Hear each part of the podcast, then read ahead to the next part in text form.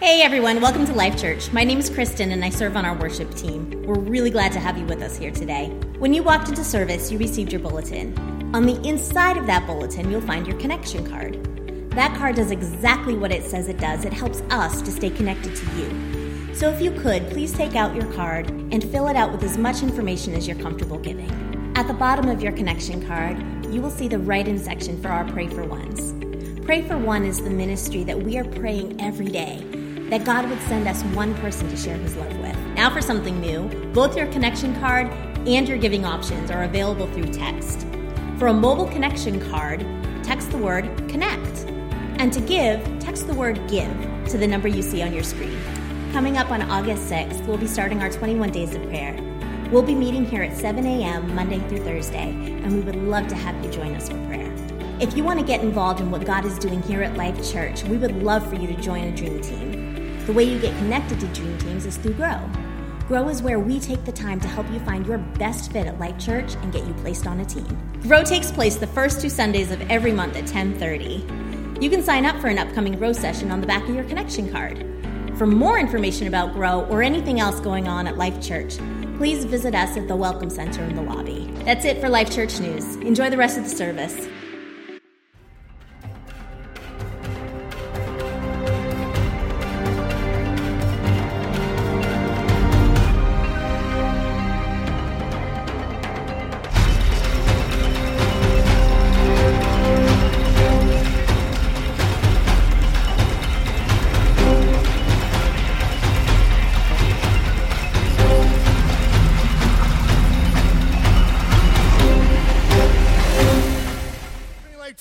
Today? All right, we're the right crowd today. Well, thank you. I'm Pastor Tom. If I haven't had a chance to get to know you or meet you, I'd love to today. So make sure after the service, stop by and shake my hand. I'd love to get to know you. Um, I am really excited to start this new series. But before we get started, a couple things. How many here were last week and heard the message for the missionary? Wasn't that awesome, Scott Phillips? He did a great job. Well, I was supposed to speak last week. So, Pastor Brian, maybe you're wondering, you know, Pastor Brian, is he still around? Yes, he is. But he said, why don't you do this week, Tom, since you were on last week? And the whole thing with Scott was kind of a last minute thing. It worked out. And it was an awesome message. And if you weren't here, to hear his message, go online to life, lifechurch.fm or lifechurchmaine.org. You'll see it in your bulletin and watch that message. It will be awesome. And you heard in uh, Life Church News that we're starting 21 days of prayer starting in August. Uh, the service for that, launching it, will be that week of the 5th. But we're starting the 21 days of prayer on the 6th here at 7 a.m. We'll have a chance for you to come and pray with us. We'll have some worship music and just hang out. It's a way for you to get closer to God. For 21 days, we're asking you as a church to join us the leadership, the staff, to come if you can to 7 a.m. Even if it's Monday through Thursday, if you can make just a couple days, whatever it is, and get closer to God because He will re- reveal things to you. He will show you things. He will help you make decisions. Whatever it is that's going on in your life, you'll learn a little bit more by praying with us on those 21 days. So join us. And you can also maybe fast. Some of us will be fasting some things. And We'll probably talk more about it as time goes on, but get ready, mark your calendars, and be involved. And um, before we get started with the message, I have one disclaimer. A lot of our messages are rated G. Well, this one's going to be PG. Uh, I'm not going to go 13, don't worry. But uh, we're going to, we're to, so if you have if the little kids in the audience, it might be a good time for them to go downstairs. So I might say a few things that maybe are not appropriate for young uh, little kids, okay? Just give you a heads up. Can we pray before we get started? Let's bow our heads and pray. God, thank you for this, this series and in your scripture and your word. Lord, we ask you to bless us by opening up our ears to hear and our minds to know more about you. And Lord, and our hearts to be softened by your word. We ask that in Jesus' name. Amen. Well, when you came in, you got a bulletin, and there's an insert, looks like this, and I'm going to be following that. Got some fill in the blanks for you, so you want to grab a pen. And um, as we get started. So, this new series called A Way Out. Well, the, the, the, idea or the, the title, A Way Out, comes from a scripture in First Corinthians. Paul wrote this letter to the Corinthian church, and this scripture we're going to read together. It's in your insert, and I'll put it also on the screens. It says, If you think you're standing strong, be careful not to fall. The temptations in your life are no different from what others experience. And God is faithful. He will not allow the temptation to be more than you can stand. When you are tempted, He will show you a way out so that you can endure. So, we're going to be talking about the word that's mentioned three times here in this scripture temptation. and I'm hoping today I can kind of identify what it is, what it isn't, and maybe show you a little bit on how to figure out this way out and how to win. Now, I went on Google because Google knows everything, right? Some of you like, yeah, yeah. Well, and I typed in the definition of temptation, and it came up with this. It says, it's a desire to do something wrong or unwise. How many can relate to that? Right? Then I saw another one that says, you know, it's when um, desire and opportunity meet, is when temptation happens. Well, I've been asked to speak about this subject because, quite frankly, I'm an expert at it. I've been tempted in just about every way. And sometimes I have found the way out and succeeded and had victory. And sometimes I've messed up, fallen, and failed. So hopefully I can help you relate to a little bit about this in, in, life. And, and can you guys all relate to what I'm just saying? You guys, how many here have made a mistake? Or how many here have fallen short?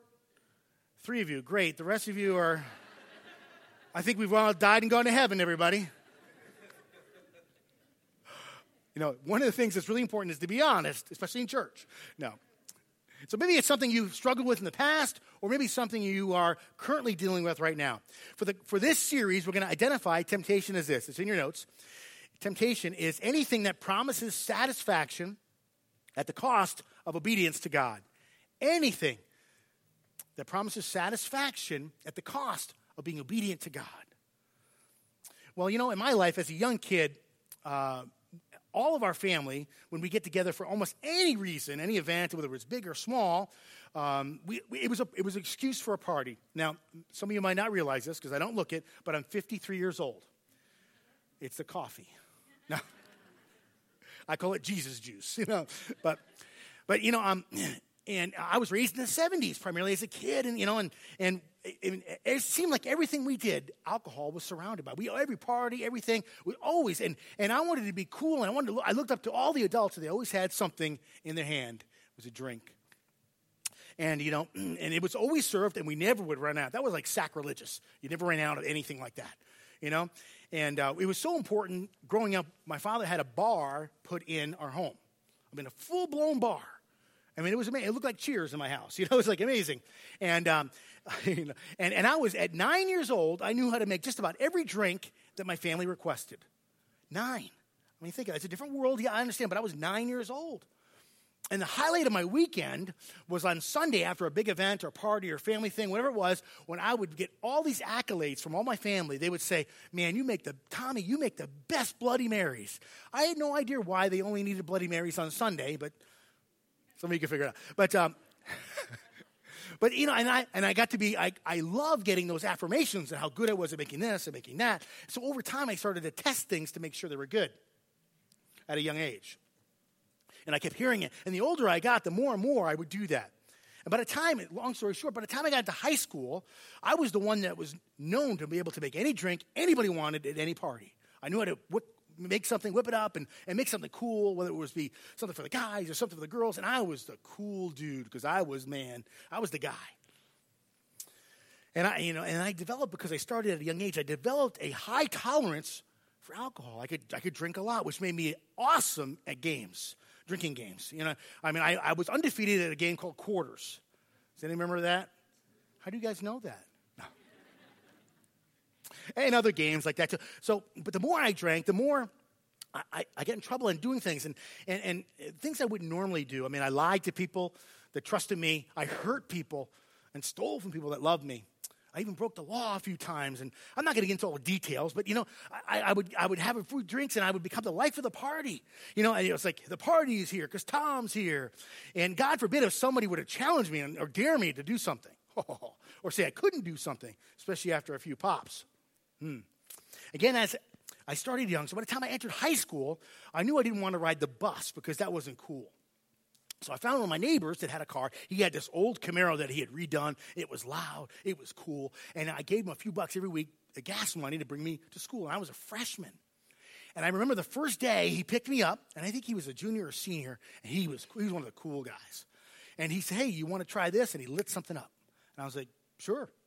I was game. You know, I wanted to be cool. And our MO, every day, for five days a week, he would pick me up and we either have something to smoke or something to drink on the way to school. I mean, crazy, but that's exactly what it was. That was our routine. You know? And by the time I got into college, my excuse for going to happy hour, I mean, I would say, oh, it was a free food. You know, it wasn't the 50 cent drafts I was sucking down, you know, a handful at a time or anything like that, you know. And, and finally, I got to the point where I knew something was wrong. I knew something was wrong with me. I mean, I, I got to the point where I was so dependent on that to even function. I couldn't have a good time without having a drink or two. I mean, I, I started losing confidence. Now, anybody who knows me knows I have no problem in that area. I'm a pretty confident guy. But I got to the point I couldn't even ask a girl out without having a drink or something. I just, you know, it was just, it got, it got to the point where I was so dependent on that. And about that same time, I saw my hero, my dad, who was on top of the world. People would have called him a millionaire at one point. He had everything. I watched him spiral down because of alcohol and alcoholism, and he got to the point where he lost everything. He was on the streets. And I saw myself going through the same pattern and going the same road. And I said, My gosh, I got to stop this. Now, I don't have a story where I bottomed out and lost everything. I just, I think it was the grace of God that just kind of smacked me and said, Hey, this is not right. I woke up one day and I was at someplace I don't remember what happened. And I was just, I don't remember who I was with. And I had, unfortunately, I had a very promiscuous lifestyle. I had a lot of girlfriends. And I don't even, if people ask me how many I was, I don't even know. I was just out of control. But I, I knew it was wrong. I knew something. I wasn't going to church, I wasn't following Jesus, but I knew something was wrong. And it was about that time my mom said she had gone a couple of these meetings, and there were Al Anon meetings, and I should go because she was dealing with my dad and all the stuff that was going on. And I said, okay, okay. I don't know why I said okay, but I said okay. And my mom didn't know how bad it was that I was drinking every day or whatever it was. She had no idea and because I didn't want to, you know, worry her, and I, I, was afraid she might go to church and light a candle or something, and or, or, be praying all the time, or being or do something weird. I don't know. And so I just, and I want to protect her. I, I, did, I did. So I didn't tell her, and I went to this Al-Anon meeting, and I didn't know what that was. I thought it was a guy named Alan who started it, and I just I didn't know. I just walked in, and I heard some stories of people that were raised, like me, raised in, around alcohol and, and watched their families be destroyed. And I, and I saw some people give testimonials about how their addiction, and I just, we went to a couple meetings and it really hit me. It was like, wow, that was powerful. I wasn't the only one that was maybe struggling with this desire, the thing that, was, that had a hold of me. And I made a decision that day that that was it. I'm not going to do this anymore. I went for a period of time where I didn't drink anything, and, and it was great. And I got refocused on school. I was in college. I got refocused on the vision, the future, that maybe I could do something, be something, be successful. And the next thing I did is I started to hang out with other people. People that weren't daring me to do something stupid. People that weren't peer pressuring me to smoke this or drink this, whatever it was. They were encouraging me to get good grades or, or, to, or to try harder, or they had dreams and aspirations to be this or that, an occupation or professional, whatever it was. And I got involved and hung out with those people, and it helped me so much. And it was about that same time I went to my first church service. And um, I met the real Jesus. Now, I was raised Catholic, and I, was, I remember that if I, I had a list of things to do, and I made all these things good, and I did all these things, and I went to confession every week, and I went to that, that I'd be okay, and maybe I would get a chance to get to heaven. I had no idea that Jesus wanted to be my friend, that he, want, that he loved me unconditionally, that he would forgive me. All I had to do was put my faith and trust in him. And I heard about this Jesus, and I fell in love with him, that he came to heal me, that he came to save me. Now, I didn't go through a lot of the gory details of many years of doing crazy things because I don't want to glamorize it because, you know, I'm a pretty good storyteller, and the more that I tell the story, the better they get. So I don't want to do that because the real story is what God has done in my life. Now today I can go out and have a beer. It's like it's not a big deal. And somebody can't, some of you guys, people can't do that, and that's okay. And I applaud you. And there's a lot of guys that I know in our church that have been sober for years, like even decades, and I'm proud of you, and, and you're amazing. Okay? And I, again, I, that's awesome. Maybe it's not alcohol. Maybe it's a drug. I mean, the opioid addiction is rampant in this state and country, and people are dying left and right, and I've lost friends, and I'm like, oh my gosh, what is going on? So maybe it's something you're shooting or snorting that you know you shouldn't do. Or maybe it's some other substance like food. You know, I mean, years ago, I was traveling a lot, and I was eating a lot of fast food because it was fast and cheap, and I got up to 260 something pounds. You know, and it was, was not good. And I thought, it, I was in my 30s, and I thought I was working probably 60, 80 hours a week, and I thought one day I had a heart attack and I was just living a terrible lifestyle. I had to make some changes. Why, why did I eat so much? Why did I? Because it was there. I wasn't paying attention. And it, it made me feel good, that comfort food and stuff like that. Or maybe it's something like lying. You know, that you got so used to not telling the truth that you don't even know what the truth is anymore. You know, I mean, we can convince ourselves, right, that our truth is the truth, even when it's not the truth, if we're not careful. Or maybe it's spending. Maybe you see something, you have to have it. Oh, I have to have that dress or shoes, or I have to have that snowmobile or my motorcycle or car, or what I have to, have to have it. I have to have it. It makes me feel good. And then you look back and, oh my gosh, look at all the debt, the credit cards, whatever it is, all the things I've mounted up in a moment of satisfaction. Or maybe it's something like gambling where you know you, you, just you get the thrill of going to the casino playing cards and maybe winning and or, you know betting on sports or whatever it is that you do. For me i loved the stock market years ago and i would I, instead of doing it right which is to buy hold and forget about it and good mutual funds and all that other stuff and there's ways to do it i did it wrong. I was trying to make a quick buck every day trying to play the ups and downs of the stock market. And i always would tell people the wins. Oh i made this today. I never told them the losses. You know wonder why. You know and i end up not doing well but it became almost an addiction for me. Where I just love the thrill and excitement. Or maybe it's the satisfaction you feel when you just let somebody have it because you explode in anger because they've done something wrong. You know what they said to me. You know what they did to me. You know how they treated me, et cetera, et cetera. But you feel good getting it off your chest, right? And you blow up at somebody. Or maybe it's something even smaller like, you know, we all have these little gadgets, these cell phones, right? You know, and, you know, it seems like everybody has one today. Even my 12 year old daughter who doesn't have one, she's like, Daddy, I need it. I'm the only one who doesn't have a. Said, okay, all right, whatever. You know, we're holding on as long as we can. but, uh, but, you know, everybody has these gadgets, and, you know, and, and we have this almost this this fear. They call it FOMO, the fear of missing out on social media. That we have to like this about this friend, or we have to comment on this because if we don't, they're not going to know we still like them. You know, and we get into this trap, but we have to, have to, have to. And sometimes I'm, I'm meeting with somebody, I can't even really have a conversation with them because they're like, and I feel, you know, I feel like doing something really bad, but I won't. But, uh, you know, just grabbing their phone or something. But, uh, you know, and, and again, I'm not perfect. I've had those moments to myself. or maybe, you know, I read, I read uh, about that. I read just recently that the average person is looking at their phone 150 times plus per day. That's crazy, you know? Interesting. Or maybe it's a struggle with something else. Maybe like a sexual sin or sexual temptation. Hey, can we talk about sex for a minute? that was overwhelming. you know, it's like one of those, yeah. You want to, but you, I don't know if we should in church, you know. It's real life, isn't it? You know, we have that God given desire. I heard Pastor Brian say it so well years ago that he said, it's like fire. In a, in, a, in, a, in a secure area, it's perfect, but outside, it'll burn your house down. It's so true, isn't it?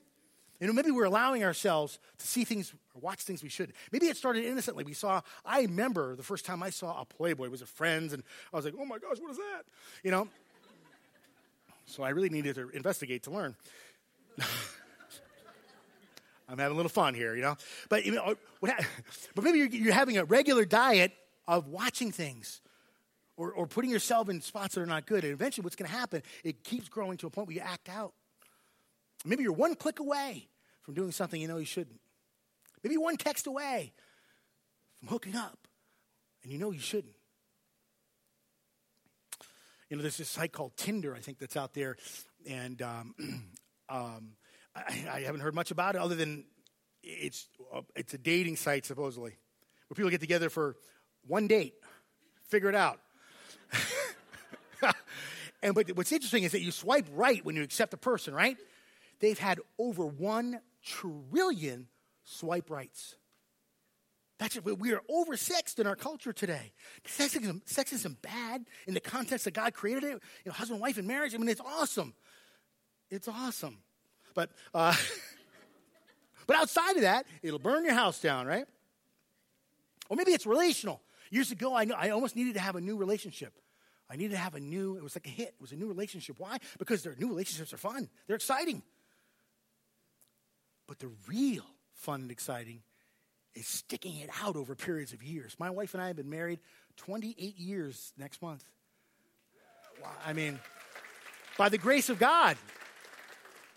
Because I know for a fact I've tried to mess that up so many times. And I've tried to blow it up so many times. And I've messed, I mean, I can't even get into it all. But by the grace of God, and we know when we fight for it, it is a blessing. And we are blessed by it. Scientists have proven that whenever we give into something, a temptation, our brain releases a chemical called dopamine that gives you a hit, a buzz, a thrill, an excitement. You know, we bought something, we saw something, we did something, or we ingested something, whatever it is, and it makes us feel really good. gives us a high, gives us energy. But eventually, what are we left with after it's over? See, the, the after effects are always a big letdown feeling sick, either physically, emotionally, relationally, whatever it is, riddled with debt, maybe. Or even worse, plagued by, for, sometimes plagued for years with feelings of guilt, shame, remorse, or worthlessness. And then you start to ask yourself, like I did years ago, what is wrong with me? What am I doing? Well, I'm hoping today, as we start this series, I'm going to give you some truths about temptation. And I'm going to follow along here in, I, in your insert and give you a couple things. Number one, it's not a sin to be tempted. It's not a sin. So many people think, oh my gosh, you know, I saw something that I shouldn't have and I looked away, I ran away, I mean, did I sin? No, that's a victory. You didn't act on it, you succeeded. It's not a sin to be tempted.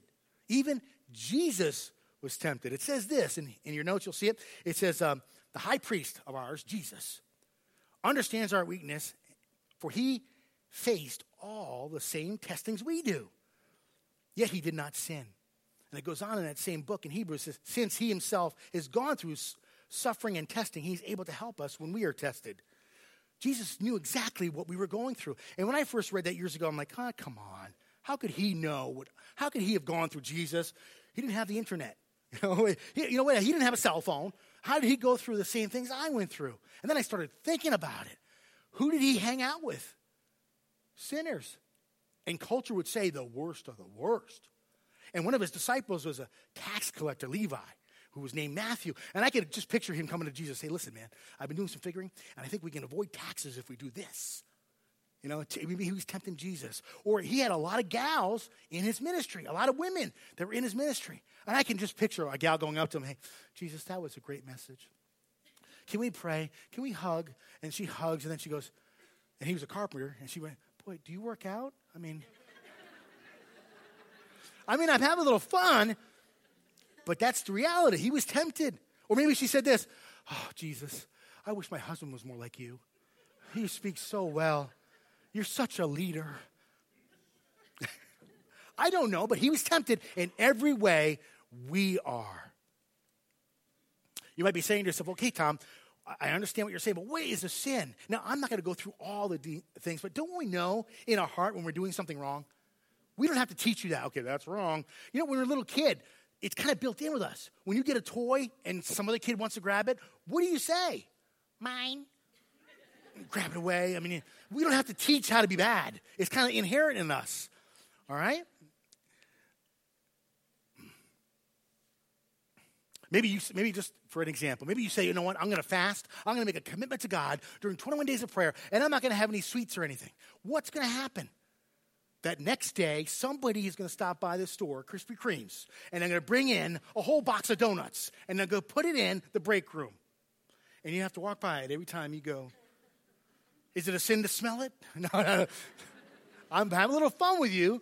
And then what do they do? They eat all but one half of one donut.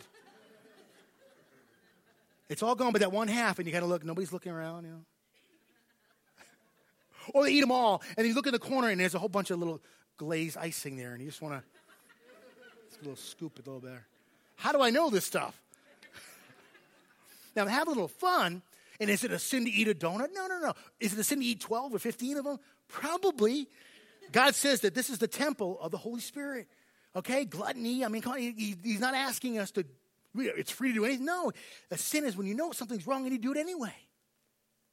I remember years ago, I worked in an office, and it was a bunch of gals in the office, and uh, every year the landscapers would come. And they would, you know, in this office complex, and, and our offices had windows on every, you know, it seems like every every uh, wall, and they would do their landscaping. They cut the grass, and they would trim things, and it got really hot.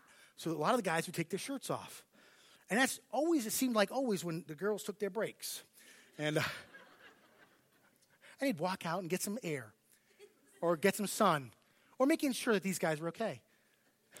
I'm having a little fun with you, but that was what happened. You know, and is it a sin to see that? No, but it's a sin to dwell on it. It's a sin to, I mean, it's a, you know, to act on it, right? Or, you know, you go to the gym and you see Miss Yoga Pants. Who invented those anyway? Come on. I believe it was the devil himself. I know what I can do yoga pants. And then you're, you're working out and you start to forget what you're doing. And you want to focus on what she's doing, making sure she's doing her workout right. I, I'm having a little fun with you, but you know what? That's exactly how it starts. That's a temptation. And is it a temptation to see? No, but it's a temptation if we let it, it'll get to the point where it's a sin when we act on it. And maybe we go there and have a conversation or try to make eye contact or try to show off. Look how much I got, honey. and you're married. It's like, oh no, what am I thinking? What am I doing? It's not cool. Sin is always the action followed by the thought, the temptation, moving towards that. And again, the temptation is something that promises satisfaction at the cost of obedience to God. Here's something I didn't have in my notes, but write it down. You'll probably hear this through our, through our series that whatever you feed grows, whatever you starve dies. Whatever, you, whatever you're dealing with, whatever you feed grows, whatever you starve dies. We'll probably have that a few times as we go on. So, number one, it's not a sin to be tempted. Number two, you're never above temptation. You are never above temptation. Even Jesus, after he got baptized, was brought out, led by the Spirit, to be tempted by the devil. You are never above it. Even if Jesus was tempted, everyone is susceptible to temptation. And we've all, one of the biggest mistakes we've ever seen in our lives or other lives is that when people think that they've overcome it, that they've arrived, and I'm good, I don't need any uh, help anymore, I'm good, I got this. And you've seen it. You've seen professionals like you know doctors and lawyers and teachers and, and, and athletes and even, even pastors fall from grace and make a terrible decision because they thought they had arrived. They didn't need to have safeguards. They didn't need to protect themselves. They didn't need to worry about things anymore. A friend of mine that um, uh, came to this church years ago and then has moved away. And uh, for years, he was he made a commitment to God to be celibate. He was married, divorced, and went through a, really tough time, similar to mine. And he said that, and for years he was, and he did a great job. But I saw something that started to happen. He started to get full of pride. And instead of being compassionate when one of his brothers or one of his friends would make a mistake, he'd be like, What's your problem? He was harsh on them. And like, I went up to him and said, Dude, you got to be careful, man. These people, we're all sinners. And yeah, but I'm good. I'm like, Oh, no, no, no, no. Come on. And sure enough, within about a year or two after that conversation, he fell hard. I mean, really hard, really bad and he was full of guilt. All this other stuff that happened, and you know, we restored, we worked together, we helped each other, we, we loved on him, we were there for him. But it's taken him years to recover from that. Why? Because he thought he was above temptation. When I was in high school and college, I played some football. And uh, one, of the thing we, one of the things we'd always do before we would play the next match, the next game, in the following weekend, we would watch the game films of the previous uh, of the team we're going to play from the previous week. And we had some scouts that would get them, and then we would watch over and over again the game films. Why? We were looking for a weak spot. We were looking for where we could exploit them or where we could beat them. And you know what? We have an enemy, folks.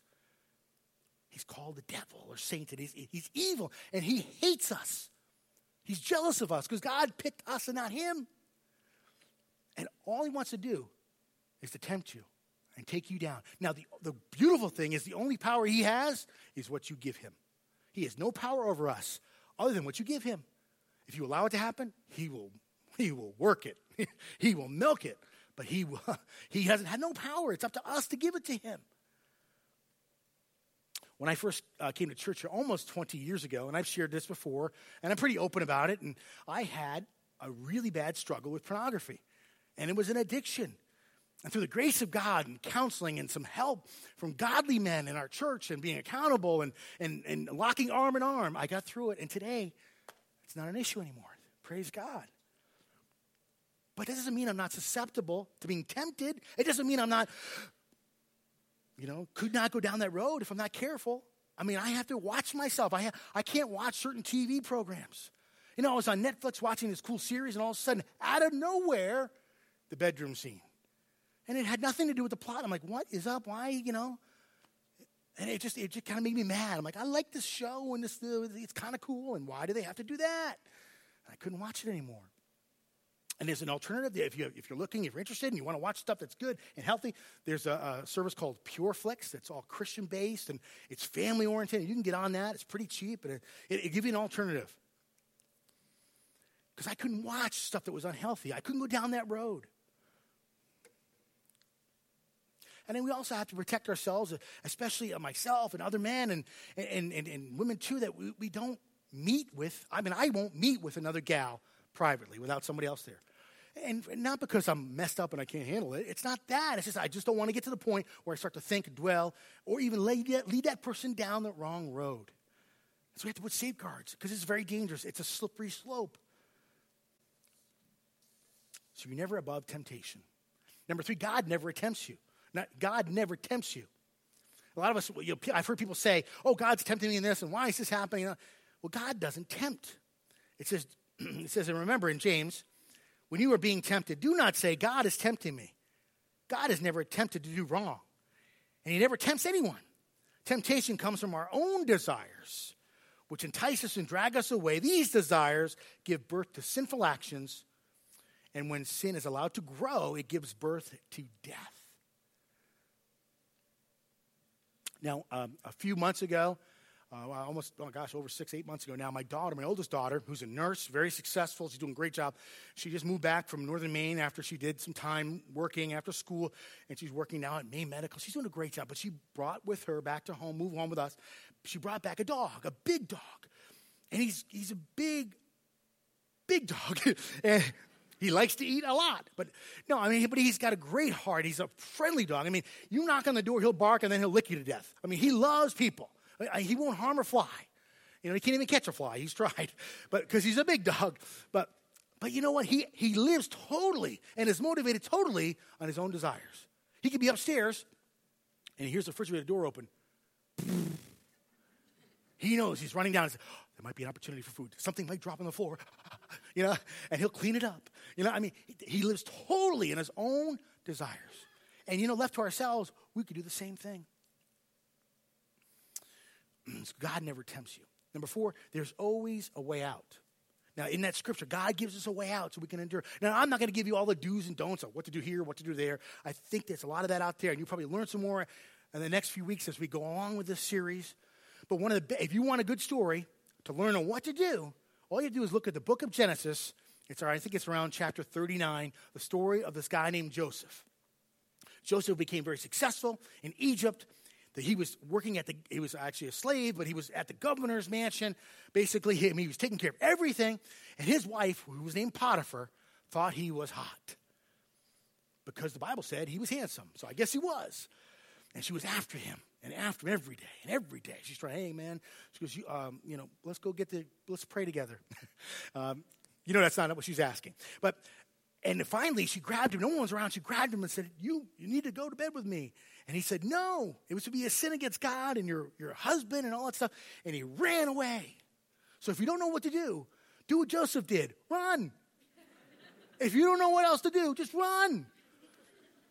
It's a great story you should read. Maybe you feel, though, that you're trapped like I was years ago and various things trapped and I just I, I, try I keep doing well I keep oh my gosh and then I'd fall. And I keep doing well and I work harder and I work harder and I get more help and I'd fall again. And this get over and over and this crazy cycle happened over and over again. Why? Because I was trying to do it with my own strengths, my own will my own abilities. I was trying to just gut it out and do it. Yes I prayed and stuff but I'm going to handle this myself because I'm a man you know, and we, I, was brought up with this idea of, you know, if I just make all the, keep all the rules and do all that and, and basically have like what's called sin management. I'd manage myself and manage my sin and I'd hold it down. What's going to happen? Either I get prideful because I look at who I've accomplished, or number two, I get exhausted because it wears you out, or number three, what a lot of people end up getting to the point where they're hopeless and they give up kind of reminds me of a beach ball. Ever gone to uh, ever go to the ocean like you know it's summertime? You go into the ocean and you're playing in the water. You bring a beach ball and you try to hold it under the water. You might be able to do it for a while. I don't know, but eventually you're going to get tired. Eventually your arms are going to get exhausted. And there's a lot of factors with that. How strong you are, how much, you know, sunscreen you have in your hands, or whatever, or, or, or, how big the waves are. There's a lot of factors, but eventually you're going to get tired, and that beach ball, you're gonna, it's going to let go, and you're to, you're not going to be able to hold it down anymore. And what I've learned, it's not about sin management, it's about relationship with Christ. It's about my relationship with Jesus that's going to help me get through. That's really the way out. Some things were easier for me, some things were harder. And maybe you're like that too. And the only thing I ever saw, and only anything that worked in my life, the way out always was Him. The way out was always leaning into Him. The way out was always going to Him. And what happens with that beach ball when you let, when you let go of it? It comes up nice and slow, right? No. It explodes with a vengeance back in your life. And what Jesus did, He didn't come to coach you. He didn't say, oh, good job. You can do it. Come on, come on. You can work harder. Come on, come on, come on, come on. I know you can. He took his sword and he punctured that thing and he ended it in your life. And that's exactly what he'll do. Just keep leaning on him, keep going to him, and eventually it won't be there anymore. Martin Luther, who was the uh, great theologian many years ago, he was a Catholic monk that, that started the Reformation Church in the 1500s. And the reason why we even have a Bible today is because of him. Because back then you couldn't get the Word of God unless you went to a priest. And he said there's three things that we need to grow as Christians. He said, number one, prayer. We have to be able to pray daily to God and be in communion and communication with God every day. Number two, meditation, which is reading God's word, studying and reading God's word. And that's why he's fought so hard for all of us to be able to have the Bible, have the word of God in our hands. And he said, number three, which was very important, he said, we need temptation. Like, what? We need temptation. Why? Because it grows us, it makes us better, it gets us stronger. It's also an invitation to be more dependent on God more dependent on Christ because you realize you can't do it on your own. And it forces you to get closer and forces you to. It's really, folks, it's an invitation. A temptation is an invitation for submission. When you submit yourself to God, when you submit yourself to Jesus and say, hey, I can't do this on my own, that's when things change. That's when victories happen. That's when you get supernatural strength and, and, and, and ways out. You start to see them, the ways out, instead of you couldn't see them anymore. I don't know how I can overcome this. But now all of a sudden the doors are opening. People are in your life, or things are, you know, you can run, or whatever it is, it happens. Temptation, Martin Luther said, is necessary. But it starts with submission. And what's beautiful about that, it says in, um, in Job here, it says, submit, submit to God and you'll have peace. Then things will go well for you. See, God is a rewarder, He's a blesser. He is going to reward you. It goes on, it says in James, it says, God blesses those who patiently endure testings and temptations. Why? Because he wants to bless us, he wants to reward you. Because what happens after your submission is a promotion. So, temptation is an invitation to submission, which leads to promotion. You know, every year our, our, our high school kids and college kids, they go through a semesters and they get to the end of the year, right? and they do what after they're done? They take a test or test, a series of tests or finals. Why? Because when they pass that, they go to the next class. They get promoted. It's the same thing. And God is our Heavenly Father who loves us and He wants to promote us. He wants to bless us. How much those of you that are parents want to bless your own kids when they do something right? Don't you want to give them the world? Don't you want to say, wow? Don't you want to just hug them and cheer them on? It says, in, I think in Matthew, that our God wants to do it even more than we could ever imagine for us. But it's necessary to go through the steps. So I want you to think about temptation now as something totally different. Not, why is this happening to me? Oh, this is happening again. Oh, I'm struggling with this. Oh. No, no, no, no. Look at it differently through different lenses. Why? Maybe God has a reason. Maybe God's trying to get me through this and, and teach me something and show me the way out for the future and make me stronger. Because he really wants to craft us, to mold us, to create in us to be more like his son. So we can bow our heads and close our eyes. And as we uh, wrap up here today, I want you to think maybe there's something that I talked about that you can relate to. I mean, every one of those things I shared is something I've dealt with in my life. And maybe, just maybe, God is tugging on your heart and He's saying, you know what? It's time. You got to deal with this. You already know. It's not like you don't know. And He knows. It's no secret to Him. You have a struggle, have a, a temptation that you just haven't. You've gone through the cycle and you just can't seem to break free. And if that's you, nobody's looking around, every head is bowed, every eye is closed. The first thing you need to do is to admit it. You got to say, man, I need some help. So everybody's head bowed, eyes closed. If that's you, you can raise your hand. And there's a bunch of hands. Maybe it's alcohol or, or substance. Maybe it's maybe it's relationships, or maybe it's a, a sexual addiction, or, or I don't know, or something else I mentioned. I don't know what it is, but you do. He wants you to be free. He wants to take that from you. He is your way out. I'm going to pray, and then we'll stand up and worship to our Father. Dear Lord, thank you for everybody that raised a hand, or maybe there were some that didn't and know they needed to. Lord, we ask you to touch them, to put people in their lives, to give them the strength to come to you first, to know that you're the way out. You are. we ask you to bless them and give them courage and, and reveal yourself to them, how much you love them. Because you gave it all for us. You love us so much, and you want the best. Lord, we ask that in Jesus' name.